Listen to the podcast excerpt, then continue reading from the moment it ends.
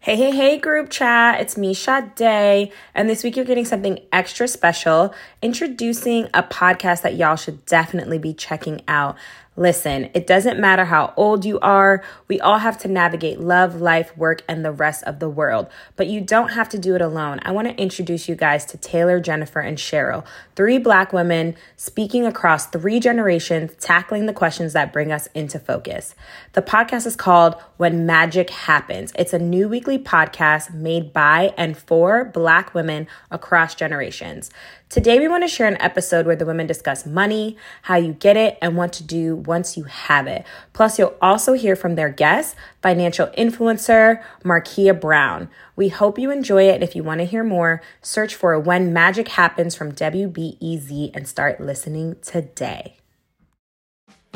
Three black women, Cheryle, Jennifer, and Taylor, across three different generations, trying to make a dollar out of 15 cents. You know what tackling topics you thought were taboo. Money in general, people like to keep that information to themselves because it's so personal. Sharing laughter, tears, and everything in between. Just the chance element of it. Yeah.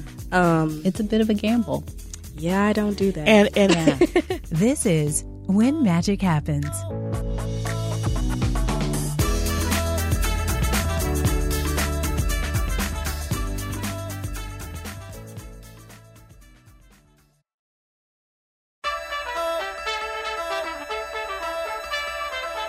Welcome back to When Magic Happens. I'm Jennifer Long here with Cheryle Jackson and Taylor Coward.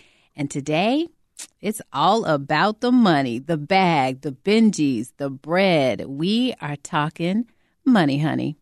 We talk about day jobs and dream jobs, side hustles, and the hard money lessons we had to learn early. And then later, we're talking to the money plug, Markia Brown. She's a certified financial education instructor who's educating all the generations about how to handle their finances. So, um, how do y'all make your money? Mm-hmm. I'm kidding. Okay. Uh, all right. Let's let's back it up. What are some of your money influences when you think about how you have been framed to think about money? What influences you? You know, I, I saw my, my father was an entrepreneur, and mm. his niche was to help black entrepreneurs grow. Mm-hmm. So this is pretty ahead of his time. Um, he worked with contractors, entrepreneurs that own cleaners and, and, and car services. And I remember when my father passed on, one of his clients showed up. He said, You know, Mr. Robinson took my one cleaners and helped me to grow it into three stores, three or four cleaners across the city. So that was um, that was an influence. But oddly enough, I went in the career path a job versus entrepreneurship. I saw my father, you know, working with these small businesses. Um, but at that time, I think parents, black parents, are steering their kids into jobs and career paths versus entrepreneurship. But my father didn't really intend to be in entrepreneurship. He mm. was forced into it mm-hmm. um, because he was a black man in the South in the 60s. But I do remember my father was always about trying to make that money. That he was trying to make, you know, millions. Yeah. Uh, he was always looking for those big ideas. Mm-hmm. I just wished he had encouraged us to put our toe in that entrepreneurship water. Maybe he was sparing you. Maybe he saw a lot and was just like, I can give her the benefits of the resources I have and she can go off and do her own thing, but maybe I'll spare her from some of what I've had to deal with. That's a great point, Taylor. Mm-hmm. That's an excellent point. Um, it was a hustle, it was hard. Yeah. I think he was looking for more stability mm-hmm. for us. But I, I think that, that hustle. Yeah. And my, my father, he called me by my, all of us by our first and middle name and it was Cheryle Beth. you need to learn about ghetto economics. and um, what's ghetto economics? Right. Okay. I think ghetto economics is, you know, trying to make a dollar out of fifteen cents. You know what that song? yes, I do. Out of fifteen cents. Ghetto economics is finding workarounds uh, when you can't do it the mainstream way because the mainstream way is um, operates in institutional and structural racism. You have to figure out a way to make it happen with lo- a, a, little amount of money and resources mm. and stretch it. I get that. Cheryle Beth. I love Look, that. When somebody calls me Cheryle Beth, I know they know right. me when. Um, uh. But what's so interesting is now I'm entering my third act. It is in entrepreneurship mm-hmm. as an entrepreneur. Mm-hmm. I feel like I it was always in my DNA. Mm-hmm. Yeah. I know entrepreneurship is the path. Yeah. My dad was an entrepreneur too. And he started his career in Flagstaff, Arizona. And he discovered that the Native American population had a higher propensity to have gum disease. Mm. And so we actually ended up living in New Mexico. And he opened a practice in New Mexico and a thriving practice. And he actually is the, at the time, was the only black periodontist in the state of New Mexico. Wow. Watching him, I always thought it was really cool how creative he was mm-hmm. and innovative and the idea that man he went somewhere that was away from family like really in a very sort of unique space and it really taught me a lot about entrepreneurship what that looks like and what that means and hey i'm going to think outside of the box about how do i create a space for myself you know is there a lesson that sticks out to you either of you from your entrepreneur parents about money specifically that you still use and carry with you? One thing my dad used to say was, don't worry about money. Mm. And it, it, wasn't that he was saying don't don't think about it, but he was like, let that not be the thing that drives you. Let the thing that drives you be what you are passionate about, what you love to do, mm-hmm. because the money will it will come. Mm. Yeah, don't don't obsess over it, right? Because you, like you said, it'll come. Yeah, you don't want to stand in the way of things you could be doing to make the money. Right, you know? that's right. That's really insightful. Mm. What about you, Cheryle? My father, in a similar way, Jennifer, you know, really emphasized not to worry about not having it because you can always make money. Mm-hmm. And there are so many ways to make money legitimately. Uh, um, there's a memory I have, a very fond memory I have in seventh grade civics class. I don't want to do this enough uh, anymore, but we had to pick a stock and watch it grow. And my father was so excited to help me with that project. And that was probably one of the most powerful memories I have of my father us in that class watching that stock performance and tracking it mm-hmm. and him explaining why you know this stock was performing well and sort of the ups and downs of the market and you know going to the newspaper and opening up looking for this stock um, and that memory stuck with me taylor i know you were at the beginning of your career as a young adult um, how do you? What do you think about making money? Is it money, the topic of money, something you're comfortable with, or are you learning? I mean, what's what's going on? What's your approach? Yeah, still learning about money. I think that the current workforce has a lot of opportunities to make it um, in unconventional ways. I know a lot of people um, thrive in the gig economy that we're in now in college, I used Shipt, And so I would pick up groceries for people from Target. And I already was at Target for myself, you know, buying items wow. I needed for my dorm.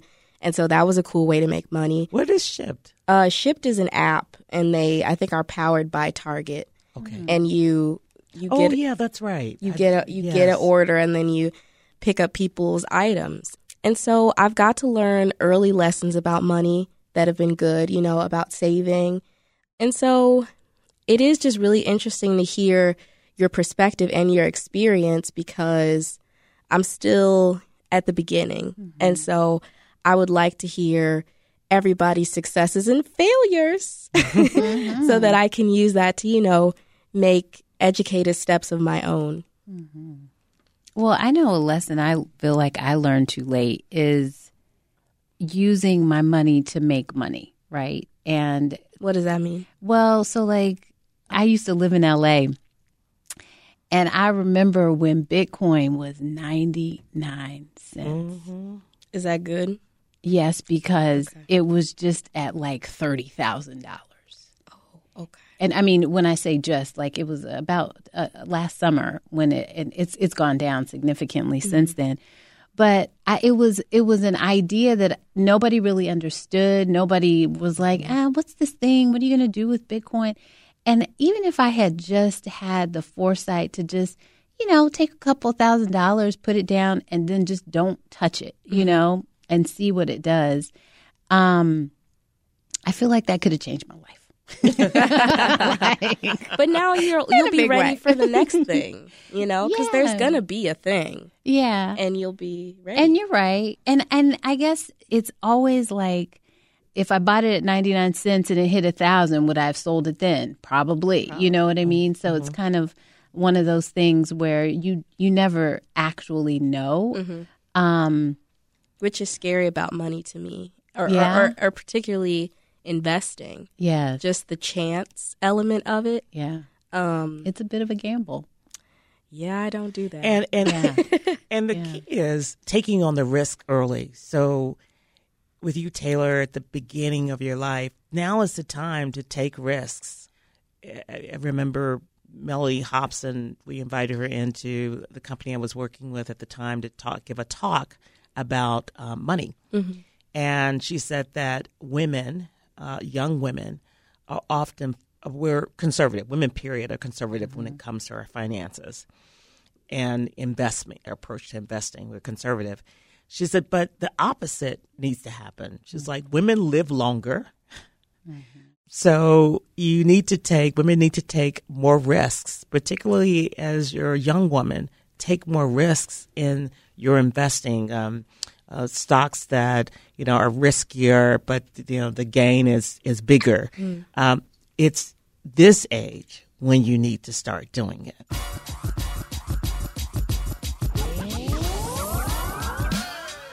And that's what I like to see. I like to see regular people moving quietly, making smart decisions, laying a foundation for themselves and future generations. That's what gets me jazzed. Yeah, me too.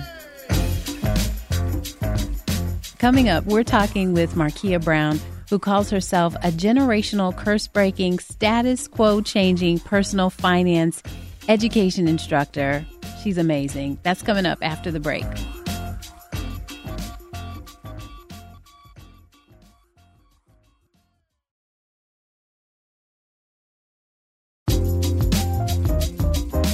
Markia Brown knows what it's like to have money issues. Uh, she had a bad situation and climbed out of it. And if you've got money issues, she's going to tell you how you can do the same and why she became a certified financial education instructor and social media influencer. But first, she explains why she calls herself the money plug what do I want people to get from me? Like what like what is it do I want people to seek me out for? And I was like, you know, I want to be able to talk about all things money and personal finance. And one thing about us, right? We we love a plug. So it yep. just came out, the money plug. So if when it when it comes to questions, comments, concerns, reviews, I want people to look look me out. I'm the money plug. I love that. So, what inspired you to do this? Like, what was it that happened in your life or your experience with money that was like, "Yo, I'm about to, I'm, a, I'm going to do this." It mainly came from a place of I was in a really dark place for a really long mm. time because of money. So at the time, um, I was in a really transitional period in my life. My mom was diagnosed with breast cancer in early 2014. Mm. I was mm. going through a di- really messy divorce. I was raising mm-hmm. my two kids by myself. I was transitioning out of the military the first time. I didn't have a plan. I didn't have a whole lot of money saved. I, and mm-hmm. I went and applied for an apartment. Um, mm-hmm. and the lady told me no. And I never heard that before. Like, right. But she was like, I'm sorry, I can't give you an apartment. I was like, why not? And she was like, your credit. And I was like, my credit. And so as I started kind of peeling the layers back in my own financial situation, right. the missed payments, the the loans that were defaulted, credit cards that were charged off, that was that light bulb moment that was like, this ain't it. I can't live like this and I need to make a change. And so, how did you start? Like, what did you do? The very first thing I did was I pulled all of my any report that a financial entity had on me, I needed it. So I okay. pulled every single one of my credit reports from the credit bureaus. I pulled my LexisNexis report. I pulled my Clue Auto report so I could see why my car insurance was so high. Like mm. I went to my bank, my main bank, and I pulled copies of my bank statements for like three months. So when I was sitting there and looking at all my bank statements and I'm looking at all the times I've swiped a credit card and all this other stuff, I really had to confront some things about myself. I'm an emotional spender. So like I was mm. having to mm.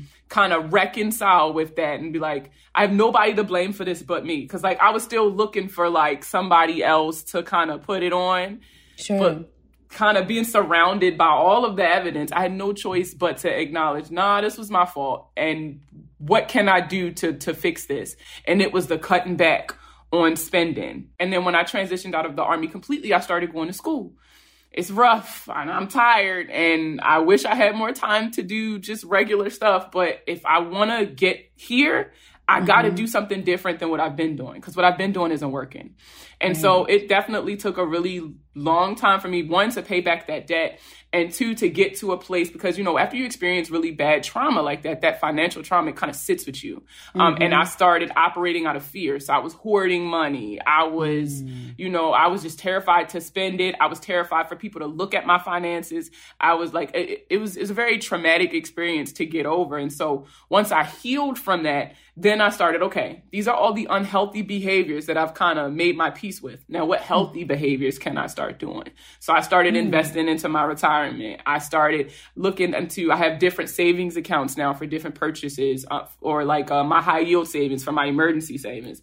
Like I started mm-hmm. looking at, okay, so my kids, I don't want them to do what I did, so I opened up savings accounts for them. So it was just like yes. I'm still an emotional spender because when I'm upset, I'm gonna order me a seafood bowl, and when I'm happy, right. I'm gonna order me a seafood bowl. So it's just like right. this is still something that I'm going through. I'm still learning. I'm still forgiving and I'm still healing. Well, you know what's interesting to me is you talk about a relationship with money, right? And, you know, sort of a healthy and unhealthy relationship, and you transitioning from it being uh, unhealthy to healthy. So, like, what things were you seeing that made you create and develop a, a healthier relationship with money? I started putting myself in situations to where I could see the benefit of having that healthy relationship, right? Because, mm. you mm-hmm. know, you are the people you surround yourself with. I know a lot of times we'd be like, oh, my friends do that. That don't be me. But low key, it rubs off on you and it manifests itself in different ways in you. So sure. I started putting myself in situations and surrounding myself with people who had better relationships with money. Because mm. then subconsciously, I'm following in their steps. I'm doing mm-hmm. the things I see them do or asking them, hey, how did you, how did you do that? And kind of mm-hmm. adopting those things through osmosis, right? Of being around these people. Um, and, it, yeah. and it's just something that kind of developed over time, re, you know, exposing myself to, to new things when it comes to money. Cause you know, when you, when you grown and you know, you turn 18 and I was married, I had kids, could nobody tell me nothing. Um, I didn't want to hear nothing nobody had to say to me. So, right. but I started listening to the podcasts and the YouTube channels, and I'm reading books and I'm going to workshops. Mm. And so, you know, those nice. also kind of opened my eyes to some some ways that I never even considered um, and behaviors that I had never been taught or were never introduced to me in a traditional setting um, that I started to develop and kind of use, especially the budgeting, real heavy mm-hmm. on the mm-hmm. budgeting because, you know, that's real. And I think that's a big thing that also has a cultural relevance because, like, growing up as a little black girl, my mom was a single parent, like, in the mm. city of Baltimore, like, budgeting was more so restrictive. Like, you can't spend this and you can't spend that. Like, it was more out of a mindset of scarcity and yes. once I started surrounding my people who operated, uh, I started surrounding myself with people who operated in a mindset of abundance. And yes. they look at budgeting completely different. So yes. even though it's the same concept, I'm taking the same actions. They mm-hmm. just being around them helped change my mindset around budgeting, which helped me tremendously. I love it. Oh my God, you inspire me. you so, seriously. And you know, this idea of pivoting, having the versatility, the mindset, the ability to pivot, you know, also relates to how we um how we make money. Okay, so I want I want to just go there. How okay. do you actually make money? Like, you know, I know you you've mentioned sort of this iteration, but like now when you kind of look at your uh, sort of profile of work, how mm-hmm. is it that you are making money? So I have a salary now um, from my day job. So I'm making about a, a, a six figures from mm-hmm. for, as a content creator um, out in LA. I also do speaking engagements. So I do paid speaking engagements, anywhere from like panels to keynote speeches. Um, that is a good bulk of money. I also do workshops and like offer office hours, um, like consulting for companies, like small to medium sized companies and their employees. So that's been bringing in a decent amount of money. I also do credit repair. A lot of it is brand deals. So I've been able to partner with companies that I would already talk about. Like, um, shout out to Credit Sesame. They're probably like hands down the easiest company to work with. Self. Um, and then I also get paid for my TikToks. So, like, you know, TikTok rewards us with gifts and tips and stuff like that for using their platform. So that's been pretty cool too. When we think about the idea of an influencer, is that a um, realistic way to generate income? Yes, but you also have to be realistic about the goal that you're setting for yourself. So for me, I'll be honest, I am not the standard. Like mm-hmm. especially in my industry, um, mm-hmm. um, because like if I was a fashion or a lifestyle influencer, you know, there would be more opportunities, there would be more money, right? Um, but mm-hmm. because I'm a creator that has that's more niche, I'm mm-hmm. personal finance, like that's literally all you're gonna see on my page. Mm-hmm. Um, the opportunities aren't you know as lucrative um, mm-hmm. and they aren't they don't come as often and then because okay. i'm also a black content creator and then i'm also a black content creator who don't code switch so that right. also doesn't really put me in you know for certain things but what i will say is i've been able to maintain a like excluding all of my excluding my job like you know my va check and all that other stuff i've been able to make a livable wage mm-hmm. as the money plug um, mm-hmm. but it also came with a lot of work People mm-hmm. think it's just posting up a video and that's all I do all day. I literally spend hours combing through comments, mm. researching um, content, pro- like, writing, producing, editing, and posting content takes a lot longer than some people think. Yeah. Um, going to workshops and conventions and being a part of cohorts and stuff like that to develop my skills as a content creator because that requires storytelling. I'm mm-hmm. cheap as hell, so it also requires me to learn how to use all the software because right. I don't want to hire nobody. So, um, you know, so it, it's a lot, a lot of work and it costs a lot of my time, but you know, I've been able to make upwards of, I definitely can say just in the content creation, if I take my services out of mm-hmm. the equation, mm-hmm. um, I definitely made over forty thousand dollars last year. Um, le- definitely less than seventy, but I know it's over forty, and that's mm-hmm. strictly from the content creation side of the house. So it's definitely possible. But I always tell people if you got another way to make some money, keep that in, you know, in the wings before you devote to this full time.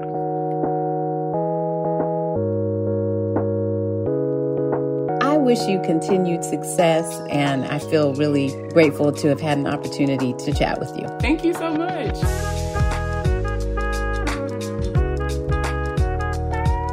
So, what y'all think of that? Where was the magic in that conversation? What really stuck out to me was Markia's transparency about how much content creators make. Mm-hmm. Um, it's something that's kind of hush hush online. You know, money in general, people like to keep that information to themselves because it's so personal. Mm-hmm. And so I never would have known that you could make that much just strictly from content creation. And she does put a lot of time into it, she said, but it's it's interesting to finally hear a figure of how much you can make from social media. Mm-hmm. Yeah, you know, I think the thing that really intrigued me about my conversation with Markia is how she took her pain and transformed it into this incredible power that she has. And, you know, she's figured out a way to generate income in in a variety of different ways, which I I just I thought that was so mm-hmm. so awesome. And she's building generational wealth. Yeah. That's like a buzzword I hear a lot, but it's true because she was like I set up savings accounts for my kids mm-hmm. and I tell them what not to do before they can do it. Yeah. Which is very important.